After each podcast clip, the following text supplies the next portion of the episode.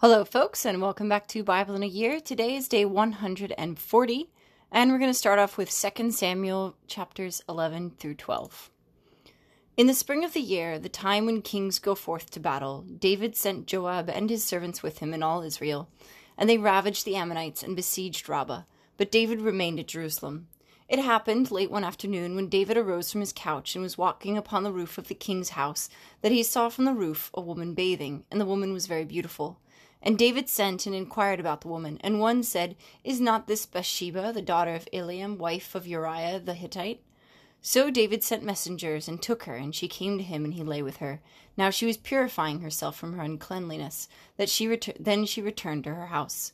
And the woman conceived, and she sent and told David, I am with child.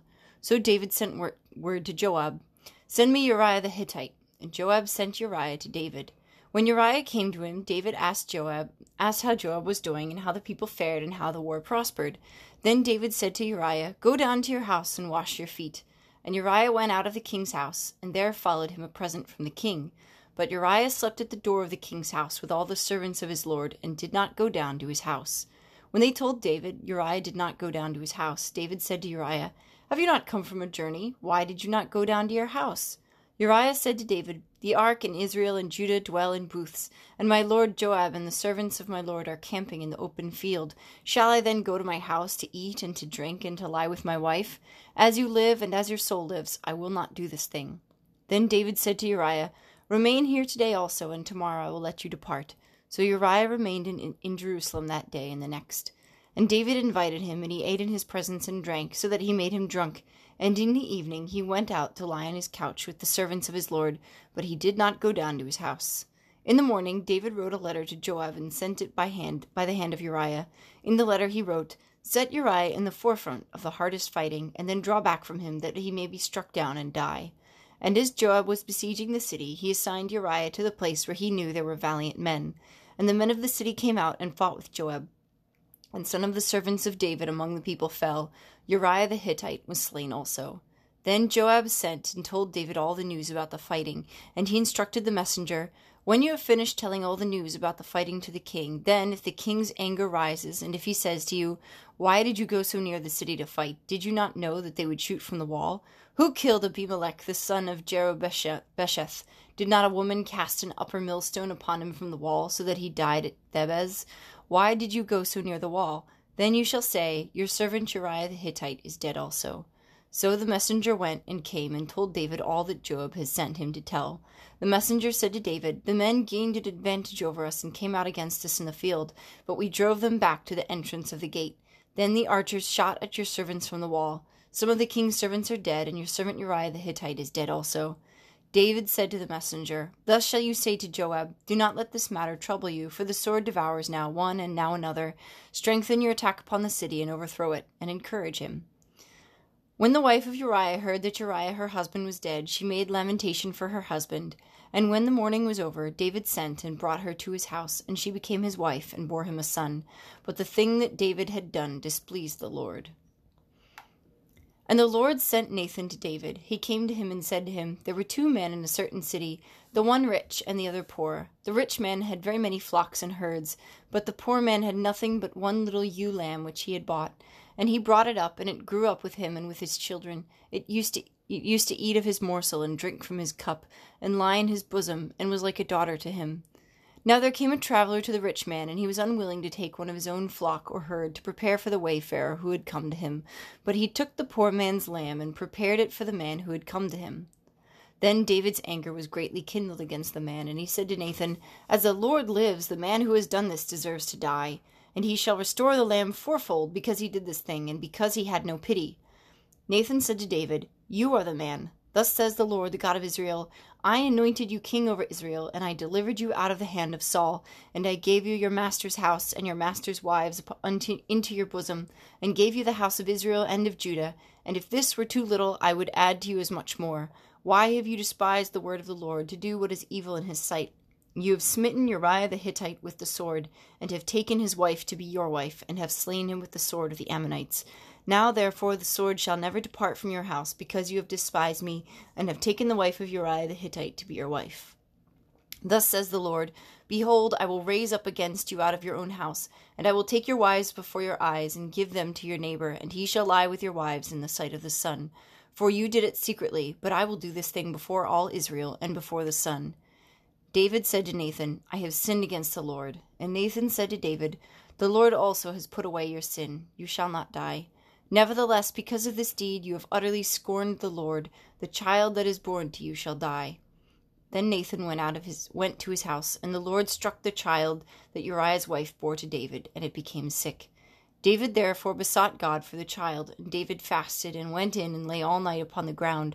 And the elders of his house stood beside him to raise him from the ground, but he would not, nor did he eat food with them. On the seventh day the child died, and the servants of David feared to tell him that the child was dead, for they said, Behold, while the child was yet alive, we spoke to him, and he did not listen to us. How then can we say to him, The child is dead? He may do himself some harm. But when David saw his servants whispering together, David perceived that the child was dead. And David said to his servants, Is the child dead? They said, He is dead. Then David arose from the earth, and washed, and anointed himself, and changed his clothes. And he went into the house of the Lord, and worshipped. He then went to his own house, and when he asked, they set food before him, and he ate. Then his servants said to him, what is this thing that you have done? You fasted and wept for the child while it was alive, but when the child died, you arose and ate food. He said, While the child was still alive, I wept and fasted, for I said, Who knows whether the Lord will be gracious to me, that the child may live? But now he is dead. Why should I fast? Can I bring him back again? I shall go to him, but he will not return to me. Then David comforted his wife Bathsheba, and went in to her and lay with her, and she bore a son, and she called and he called his name Solomon, and the Lord loved him, and sent a message by Nathan the prophet. So he called his name Jedidiah, because of the Lord. Now Joab fought against Rabbah of the Ammonites, and took the royal city. And Joab sent messengers to David, and said, I have fought against Rabbah. Moreover, I have taken the city of waters. Now then, gather the rest of the people together, and encamp against the city, and take it, lest I take the city and be called by my name. So David gathered all the people together, and went to Rabbah, and fought against it, and took it. And he took the crown of their king from his head, and the weight of it was a talent of gold, and in it was a precious stone, and it was placed on David's head. And he brought forth the spoil of the city, a very great amount.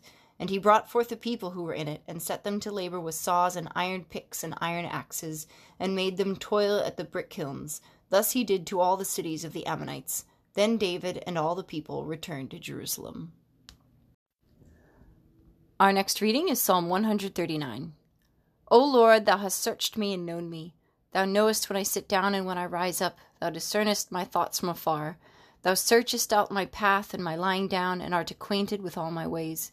Even before a word is on my tongue, lo, O Lord, thou knowest it altogether. Thou dost beset me behind and before, and layest thy hand upon me. Such knowledge is too wonderful for, for me. It is high, I cannot attain it. Whither shall I go from thy spirit, or whither shall I flee from thy presence? If I ascend to heaven, thou art there. If I make my bed in Sheol, thou art there. If I take the wings of the morning and dwell in the uttermost parts of the sea, even there thy hand shall lead me, and thy right hand shall hold me. If I say, Let only darkness cover me, and the light about me be night, even the darkness is not dark to thee, and the night is bright as the day, for darkness is as light to thee. For thou didst form my inward parts. Thou didst knit me together in my mother's womb. I praise thee, for thou art fearful and wonderful. Wonderful are thy works, thou knowest me right well.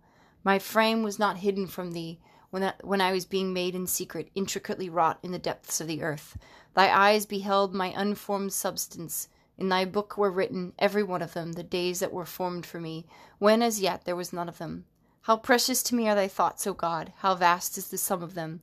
If I would count them, they are more than the sand. When I awake, I am still with me. Oh, that thou wouldst slay the wicked, O God, and that the men of blood would depart from me, men who maliciously defy thee, who lift themselves up against thee for evil. Do I not hate them that hate thee, O Lord? Do I not loathe them that rise up against thee? I hate them with perfect hatred. I count them my enemies. Search me, O God, and know my heart. Try me and know my thoughts, and see if there be any wicked way in me, and lead me in the way everlasting. Our final reading for today finishes up the book of Luke. This is Luke chapter 24, verses 36 to 53. As they were saying this, Jesus himself stood among them and said to them, Peace to you. But they were startled and frightened, and supposed that they saw a spirit. And he said to them, Why are you troubled, and why do questionings rise in your hearts? See my hands and my feet, that is I myself. Handle me and see, for a spirit has not flesh and bones, as you see that I have. And when he said this, he showed them his hands and his feet. And while they were still disbelieving for joy and wonder and wondered, he said to them, Have you anything here to eat? They gave him a piece of broiled fish, and he took it and ate before them. Then he said to them, These are my words which I spoke to you while I was still with you, that everything written about me in the law of Moses and the prophets and the Psalms must be fulfilled. Then he opened their minds to understand the Scriptures, and said to them, Thus it is written, that the Christ should suffer, and on the third day rise from the dead, and that repentance and forgiveness of sins should be preached in his name to all nations, beginning from Jerusalem. You are witnesses of these things, and behold, I send the promise of my Father upon you. But stay in the city until you are clothed with power from on high. Then he led them out as far as Bethany, and lifting up his hands, he blessed them. While he blessed them, he parted from them and was carried up into heaven. And they worshipped him and returned to Jerusalem with great joy, and were continually in the temple blessing God. That is everything for today. I hope everyone is well, uh, and I'll see you tomorrow. Bye for now.